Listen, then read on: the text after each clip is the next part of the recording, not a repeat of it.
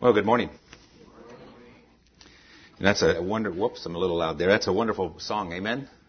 You know, it's just making me think of obviously some of what uh, Philippians says in uh, chapter two. Turn it down just a little bit. There we go. Therefore, God exalted him to the highest place and gave him the name that is above every name, that at the name of Jesus every knee should bow in heaven and on earth and under the earth, and every tongue confess that Jesus Christ is Lord to glory of God the Father. How much wiser that uh, we do that in heaven than have to do that when we're in hell. But every knee and every tongue will confess. So I trust this morning that every person here today knows the Lord Jesus Christ. I'd like you turn in your Bibles, if you would, please, to 1 Corinthians chapter 6.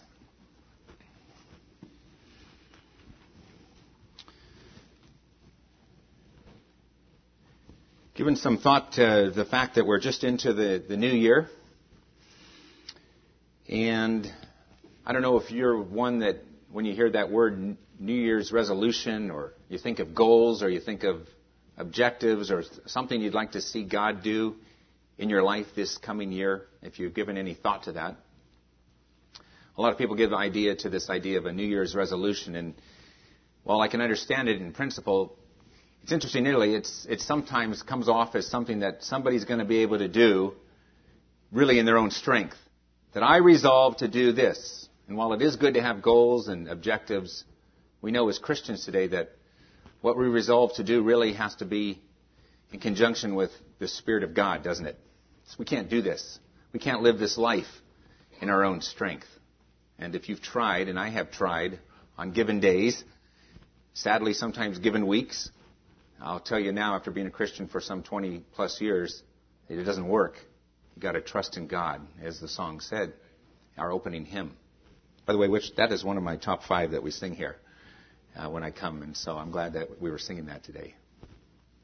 Anyway, I was thinking about a couple of passages of Scripture that I'd like to use as a catalyst for the new year as to give us some thoughts as to really how should we live our lives this coming year. Matthew chapter 6 was one passage that came to my mind, but 1 Corinthians 6 uh, won out on this occasion. And I'd like us just to start reading from verse 12 on. The first part of chapter 6 deals with lawsuits among believers, and then I want to pick up, though, in this section here in verse 12 on. And I'm reading from the NIV translation. Paul says, Everything is permissible for me, but not everything is beneficial. Everything is permissible for me, but I will not be mastered by anything.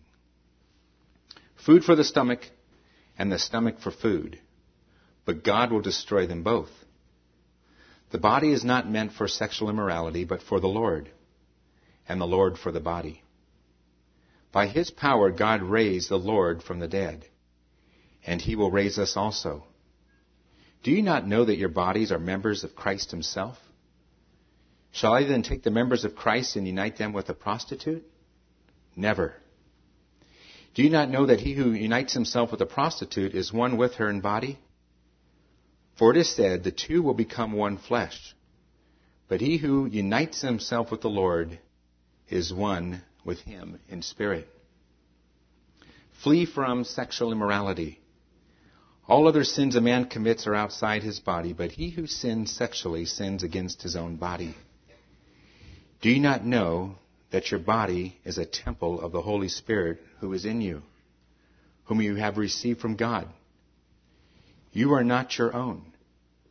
You were bought at a price. Therefore, honor God with your body. Father, we just pray now that you will in the few moments that we have together, open up your word to us.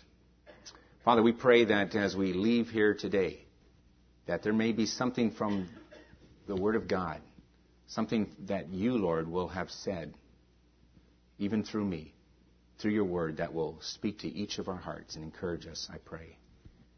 ask this in Jesus' name. Amen. You know, one of our favorite words in American culture is the word freedom, isn't it? We love that word, freedom. Our country treasures it And this coming Thursday, as we, if you have an opportunity, watch the inauguration, we know that that, in a sense, happened very much by obviously God at work, but also through the vote study of the citizens of the United States. Freedom to vote, as we did back in November, as a country for who our president would be, and he's being inaugurated this coming Thursday. We sing it at the national anthem, don't we? I know my father forgets part of the national anthem. It seems that one part all the way through it, but he remembers the last line for the land of the free and the home of the brave. Most times we maybe don't hear that because everybody's applauding now by that point. But we bring out the emphasis of that word freedom. And there's no doubt, isn't it, that like a lot of things in life, we take it for granted. On the 30th of January, they'll be having elections in Iraq. And this is something that maybe we're not all that tuned into. Maybe some of you watch this coverage and are watching this development. But this is an amazing thing for a, a nation to be able to vote, to know something about freedom, which they did not know for so long under a dictator. How do you define true freedom? You think about this year, 2005, you're free. But how do you define it? Someone has said, is it that we are able to do anything we want to do without limits? Without restraint? Without boundaries? Without consideration for other people? And without consideration for the consequences of our actions on ourselves and others? It's a thought provoking question, isn't it? As believers, the question, if you like, goes one step further. What does it mean as a Christian today, January 2005, to exercise our liberty? Or if you like, our freedom from slavery. Or if you like, our freedom in Christ. What does it mean? How do you practice it? I'd like you to look as we look back to 1 Corinthians chapter 6, and I would just want to highlight what I really believe is a key part of this text. And it goes to verse at the very back of chapter 6, the very last few verses, where Paul writes, in the last part of verse 19, You are not your own. We, we need to remember that and we need to hear that over and over again. You are not your own. You were bought at a price. Therefore, honor God with your body. If you don't really hear anything else today, I want you to remember that last part of verse 19 and verse 20. And we're going to develop the theme a little bit further. Let's start with verses 12 and 13, understanding your true freedom. I don't know where it came from. I probably should remember this, but remember that phrase, to do or not to do. That is the question. Shakespeare, thank you. You know, it's interesting in the and the New American Standard Translation or New King James Version translation, King James, the way that Paul writes this is that all things are lawful for me. Start at verse 12. I like the NIV translation of how they've developed this theme in that they say, as Paul was making it, uh, stating something in a quotation, he says, everything is permissible for me. Now stop back and think, what does he mean by that? Everything is permissible for me, or if you like in the other translations, all things are lawful. Everything is green light. It's interesting that in the NIV translation that they put this in quotation marks because the translators understood that that phrase was like one of the catchphrases or slogans that were popular in that day, like a lot of catchphrases are in our culture today. And the Corinthians were going around and they were saying that everything is permissible for me. But it's interesting that words and phrases can have different meanings. When Paul wrote this, he meant something very different from what the Corinthians meant when they had been saying it. And we'll develop that theme. It makes me think back of how sometimes phrases can mean one thing to one and mean something to another. When we lived overseas in Ireland, we were at a restaurant in Malahide, just not far from our home in Portmarnock, and I had a chicken dish. And I couldn't eat it all, which is kind of unusual, but for some reason I couldn't eat it that day. And I asked for a doggy bag. It took a couple of minutes, and this lady came back, and she and I was wondering why it was taking so long. And she came back and she said, "You know, I'm afraid that we accidentally dropped the chicken on the floor." She said, "But I've got some steak instead to give you." And I said, "Okay, well, you know, chicken steak, that's a pretty good deal for the price." And so, for some reason, for some reason, I was inclined just a couple minutes later to kind of open it up because it was in foil and to look inside. And I saw this nice piece of medium steak, but it was all chewed on. I raised my hand and she came back and I said, um, just curious, what, what did you think I meant when I said doggy bag? And she said, I thought you were talking about your dog. And I said, Oh, no, no, no. That's the phrase that we use in America, and I'm sorry. It means to take home uh, a meal that we can't finish. And so she kind of apologized, I think, not overly. Went to time to pay the bill, and there was a huge issue. And I just said, you know, I kind of had a half a chicken left. I kind of feel like I'm worth, you know, maybe a little discount here or there or something. And they didn't really want to give that um, for some reason or another. But if I remember right, I think I got about 20% off the meal. So I didn't take the steak home, nor the chicken. But it was a phrase that had a different meaning. And maybe the Corinthian believers heard Paul use this phrase, that everything is permissible for me. But as I said, when the Corinthians used it, it meant something different.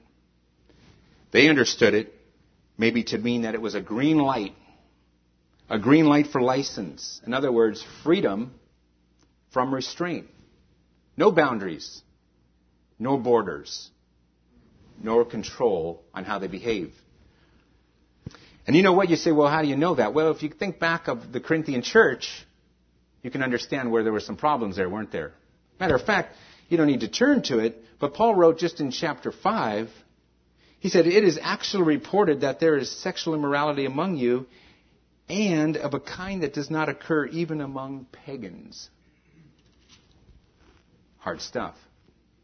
Something was, something was astray, something was missing in their thinking in the Corinthian church as to what it meant to be free in Christ.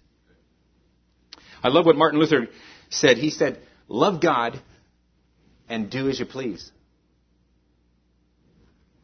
1 Corinthians 10:31. Remember that verse where Paul says, "Whether you eat or drink or whatever you do, do it all for the glory of God." That, that really simplifies it, doesn't it? Whether then you eat or drink or whatever you do, whatever it is that you engage in, do it for the glory of God. And I like Martin Luther. Love God and do as you please. And here's what that means. Someone has said, if you really love God, listen carefully to this. If you really love God with all your heart, soul, mind, and strength, and want whatever God wants for your life, you can do anything you please because you please to do what God wants you to do and not what God doesn't want you to do. If you really love God with all your heart, soul, mind, and strength and want whatever God wants for your life, if that's your starting point, 2005, you can do anything you please because you please to do what God wants you to do and not what God doesn't want you to do.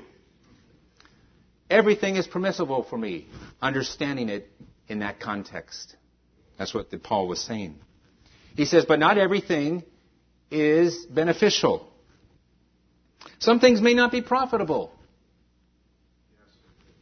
Take, for example, there might be certain situations where you know that while you can, in effect, go to this certain location, it's not beneficial for you to be there.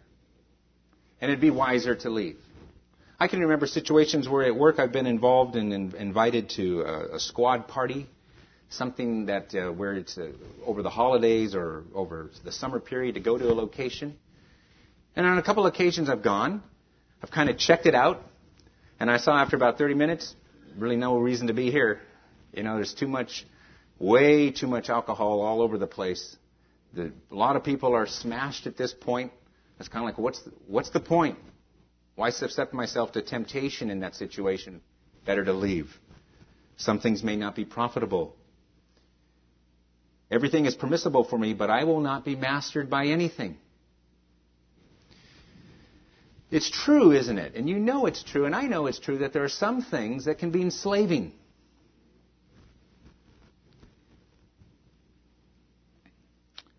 Paul says, I'm not going to be mastered by anything, even though technically there's nothing wrong with what it is, but I'm not going to be mastered by it. Nothing's wrong with food, but what if we're mastered by it? I don't know if you read the story. Maybe you chose to turn the page real quick and not look at it. But there was a story, I think, last month's paper that said that as Americans, we're getting a little bit taller, which I can't quite figure that out. But it also said we're getting heavier. Getting heavier. I can remember back in, when we lived in Ireland, and, and I went there in 1979 in a, for a summer. And the change from 79 to when we left in 98 with respect to the, the body, if you like. Less walking, less exercise, more fast food. It all came into the culture from the 1979 to the 90s. God doesn't want us to even be mastered by something that's good in and of itself food, which He's given us. You can maybe think of something else that can be enslaving. Paul says food is for the stomach and the stomach for food, but God will destroy them both. Another thing that we should be careful of is that we should be careful that we don't offend others in our freedom, huh? Something that God has given you, and you have a clear conscience about doing it, but it can, if it hurts your brother, Paul says, You are my brothers. Or, sorry, you, my brothers, were called to be free. This is Galatians 5. But do not use your freedom to indulge the sinful nature. Rather, serve one another in love. Someone has said if it hurts rather than helps, it isn't right. And so those are some of the boundaries that Paul gives in the area of understanding what your true freedom is. Think about it. Before you were a Christian, think of the bondage Think of the slavery that you were under, the evil one. Think of the, the grip he had on you. And then the day you trusted Christ, you became free. Free to love him. Free to serve him. Free to know him. Free to share him with others. And free to honor him with your life. Somehow the Corinthians started to misunderstand this freedom. We need to be careful that we don't either.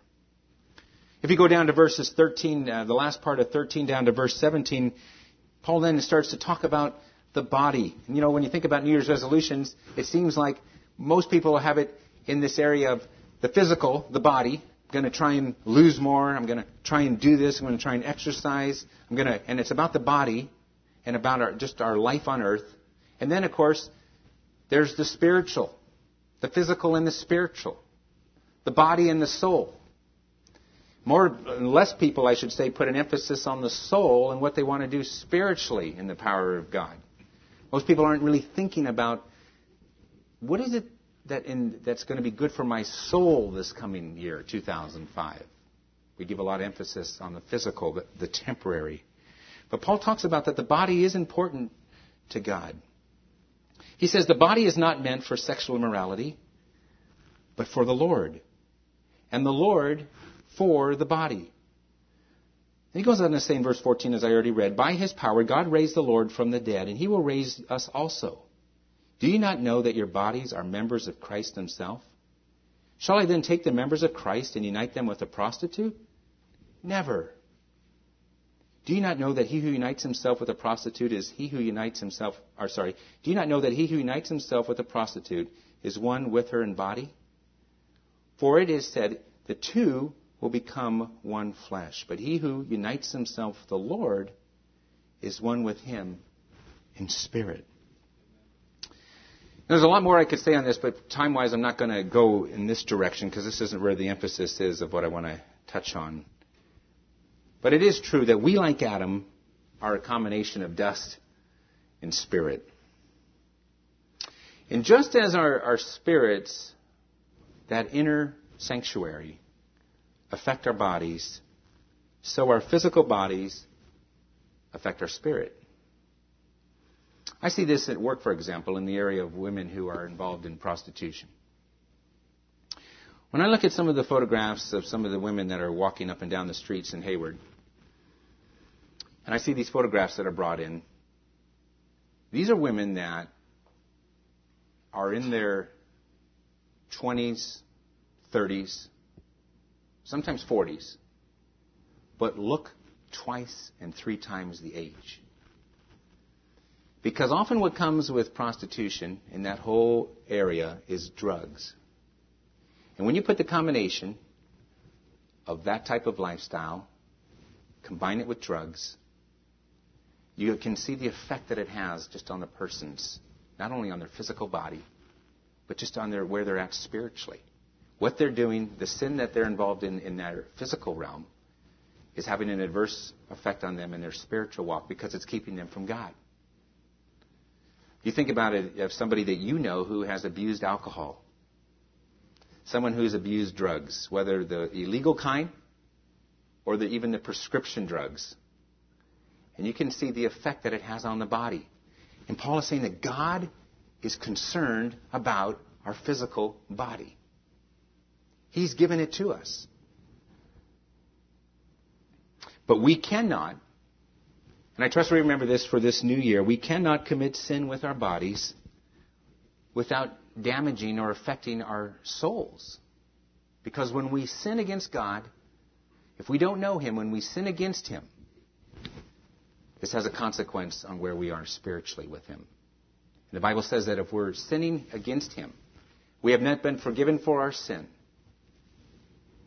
then ultimately we're in a situation where we're going to face judgment because of our sin. Therefore, you can appreciate why Paul writes as we continue on and, and as we I just read that our bodies are not meant for immorality. They're not meant for sin. He specifies sexual sin, but in general, if you wanted to broaden it, our bodies aren't meant for ourselves to sin, but they're meant for the Lord. Now, when you take this, and, and by the way, this message, I guess, is kind of like a PG 13 here, but um, when you take this area of sexual immorality, probably it's safe to say that it is a temptation that is right there before us. You're driving down uh, this freeway, you might you're, you know, you're looking at the road, which we're supposed to do, but you might take a glance at a billboard, and right there, you just, there's an opportunity for temptation just by what's on that billboard. You go to the internet, you've got legitimate reasons to be there, what you're doing, boom. Somehow, some way, you can get hit with temptation in this area. You turn on the television, right? You go to a movie, even a good movie, and the advertisements that they show, the trailers for the movie that they're wanting to promote, is right there.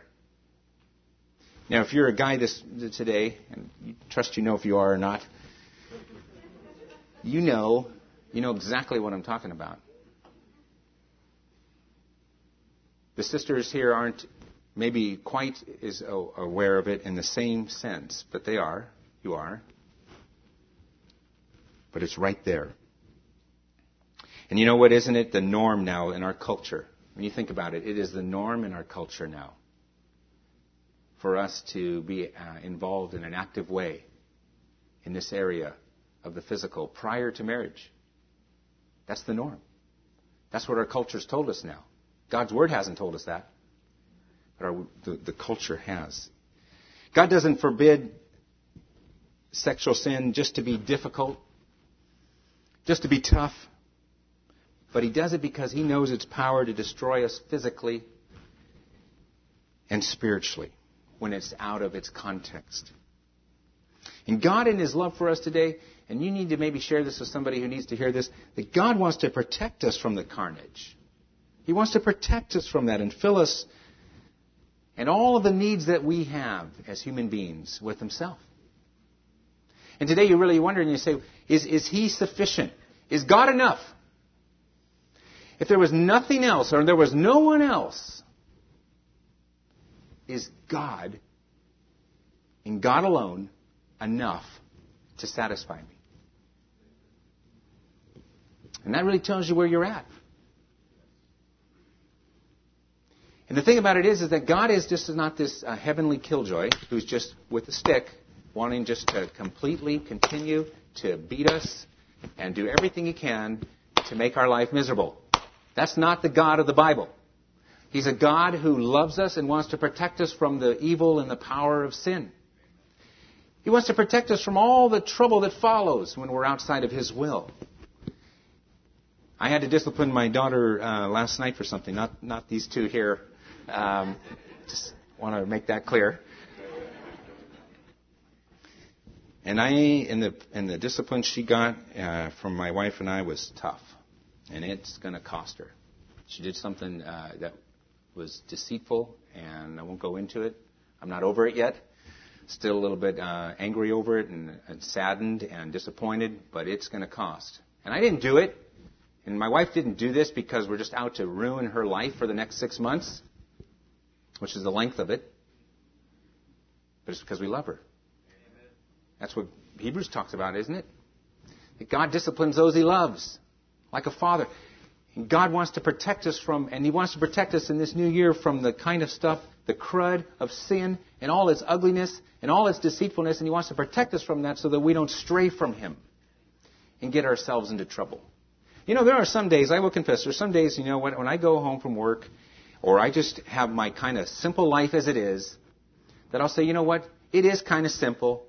Sometimes it doesn't have as much maybe pizzazz for a short term as others do.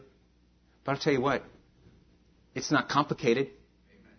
I, I don't have um, stay awake at night worrying about all the mess that I've done in my life because I'm just just sending it up while I'm here on earth.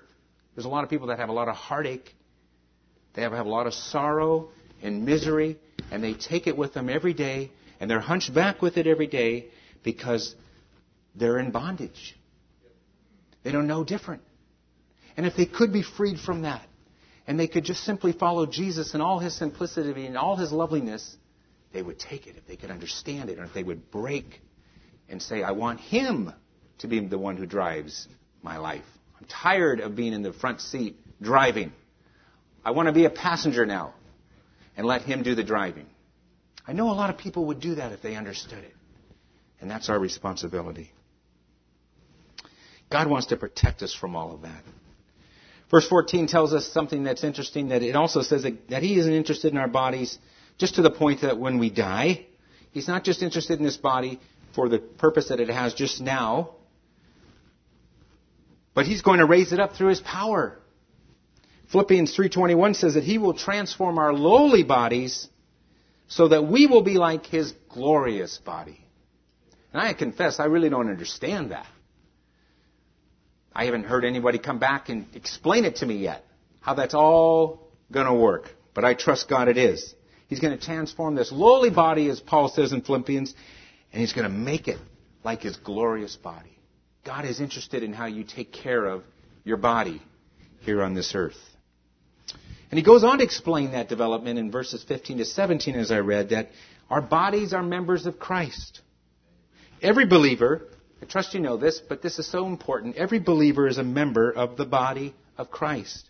And so Paul asked in the verses that I read, Shall I then take the members of Christ and unite them with a prostitute?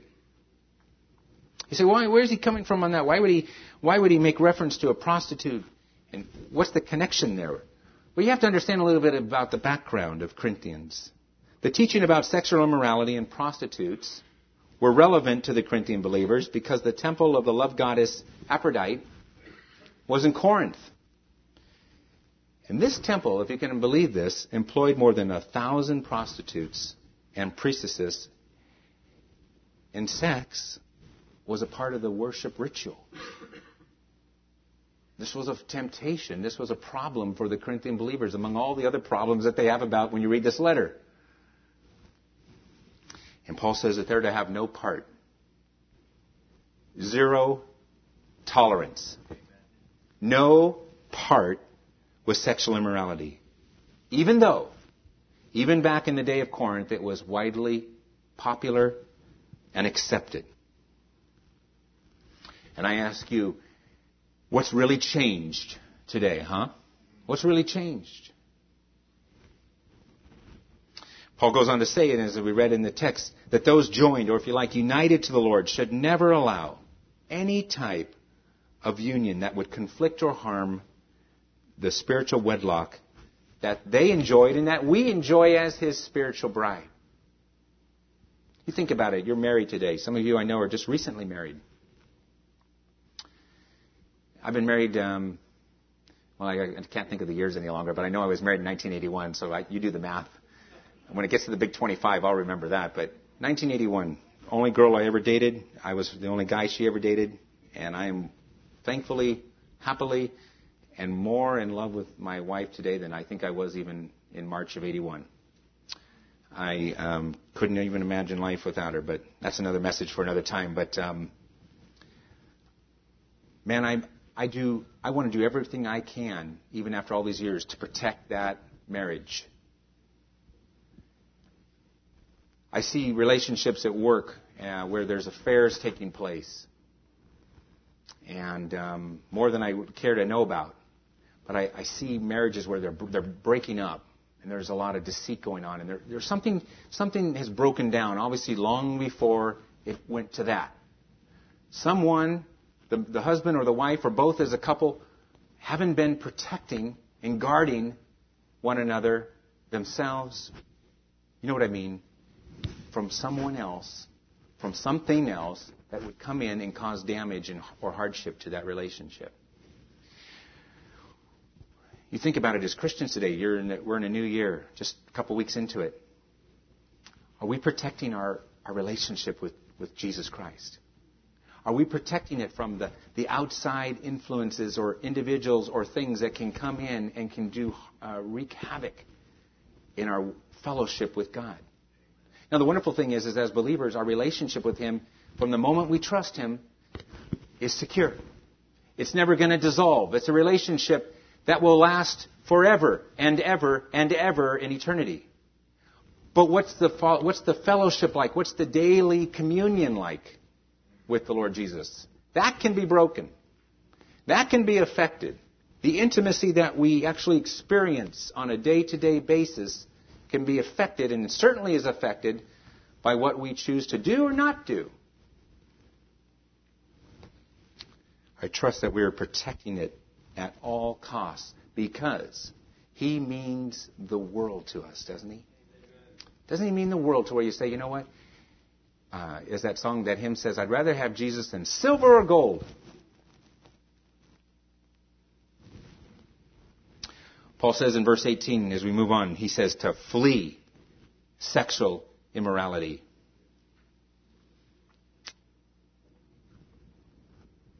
Remember Joseph? Joseph was in Egypt serving in Pharaoh's house, and Potiphar's wife wanted to have relations with him. She repeated those desires. And he said, and I love it, he said, How could I ever do such a wicked thing? He said it would be a great sin against God. He didn't muddy it. He didn't mess around with it and say it's some way not to hurt her feelings or to confuse it. He said, however, how could I ever do such a wicked thing? Well, that didn't stop her, if you know the story, did it? She grabbed him one day while he was working. What did he do?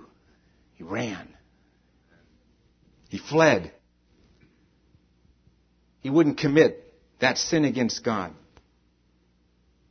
Makes me think back when we were in Ireland a number of years ago when Cindy's mom and dad had come to see us, and we were uh, after they got on their Delta Airlines, and we went to the part of the runway where we could see the plane take off and head back to the states, and we parked our car in this grassy area and ran across this busy street and kind of watched the plane. It was like from here to the parking lot. It was pretty awesome. Maybe a little further than that, but anyway, close enough. And it was a busy stretch of road that we had parked and went across. And we left Katie, who I think at that time was probably about three, maybe four, in the car while we went.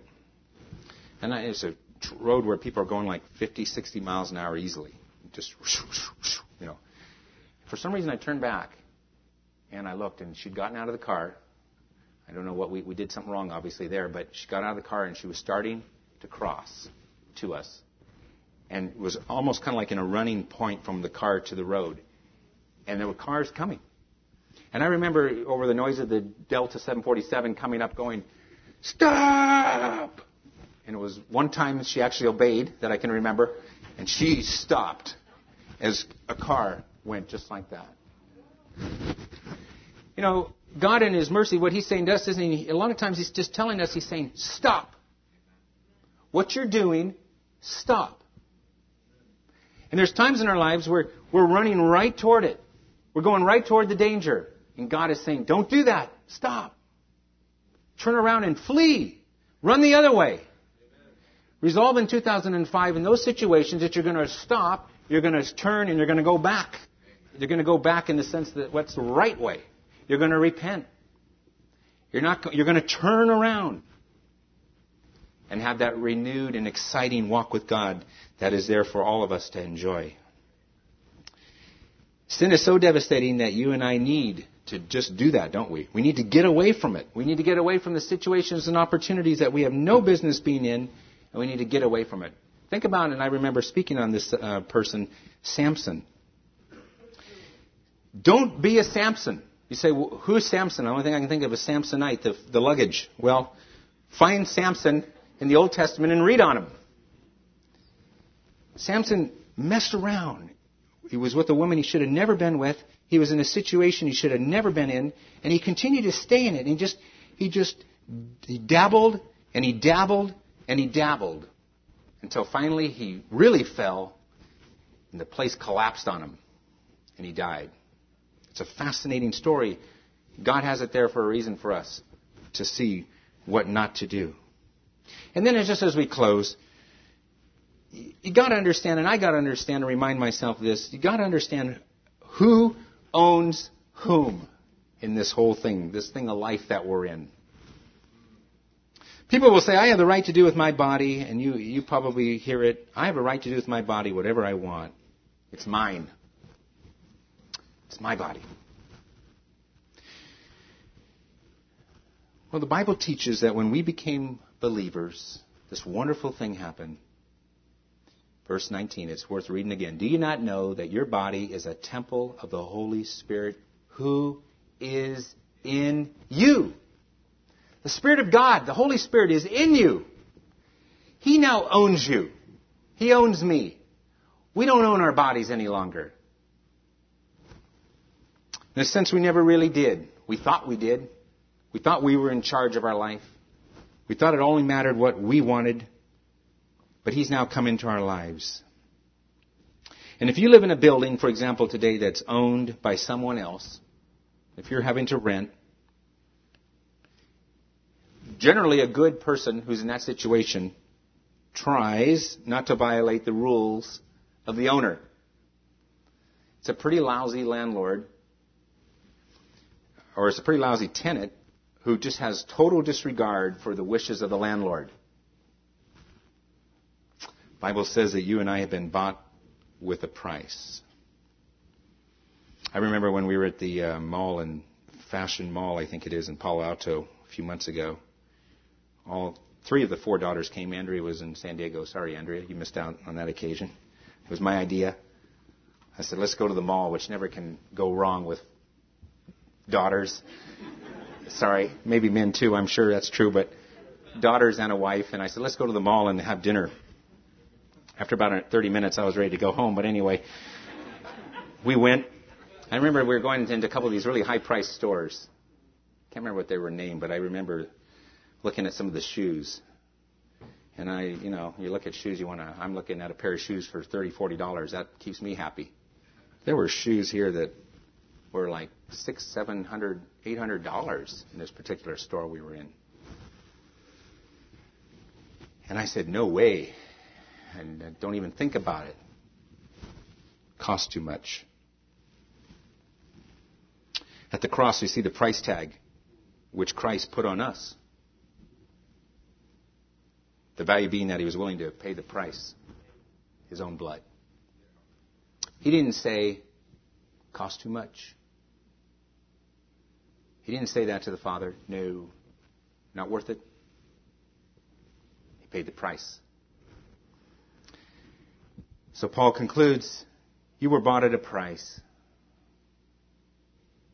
Therefore, as a result, honor God with your body.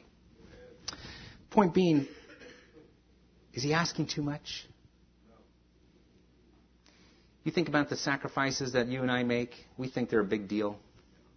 They're nothing in comparison to what his son did for you and I. So the motivation today, brothers and sisters, is that God wants us to live like this. He wants us to honor God with our bodies because, oh, how he loves you and me. You know, too often we test our conduct by the question, is there any harm in it? But as Bill McDonald has written, that is not the question. What we must ask is this Is there any glory or honor for God in it? Let's pray. Father, we just surrender ourselves afresh to you again this day, this new month, this new year, Lord. We tell you that we really are yours. We thank you so much from the bottom of our hearts that you were willing to pay the price in order to redeem us, bring us into this wonderful relationship that we have with you today and we can have with you forever and ever and ever. God, I pray that we might just be those who will not fall away from you. Lord, we think of the hymn writer, prone to wander. Lord, I feel it. Prone to leave the God I love. Lord, we pray we might be those who, like sheep, we, we won't stray from you, Lord. And, and when we do, we pray we'll, you'll, we'll be uh, aware of you bringing us back quickly. We won't stay out far and long and avoid all the hassles and consequences and grief of disobeying you. Lord, I pray that you give us hearts that'll be soft and tender and just wanting to do and whatever it is that'll please you, Lord. I ask this for myself and for all here today at San Ramon Valley. Father, I pray that if there's anyone here who has not entered into this glorious relationship with you yet, that they might understand that you paid that price for them and shed your precious blood. Bless, uh, bless us, Lord, with your presence now, and thank you again for how good you are to us, God. We do love you so much and worship you in Jesus' name. Amen. Amen.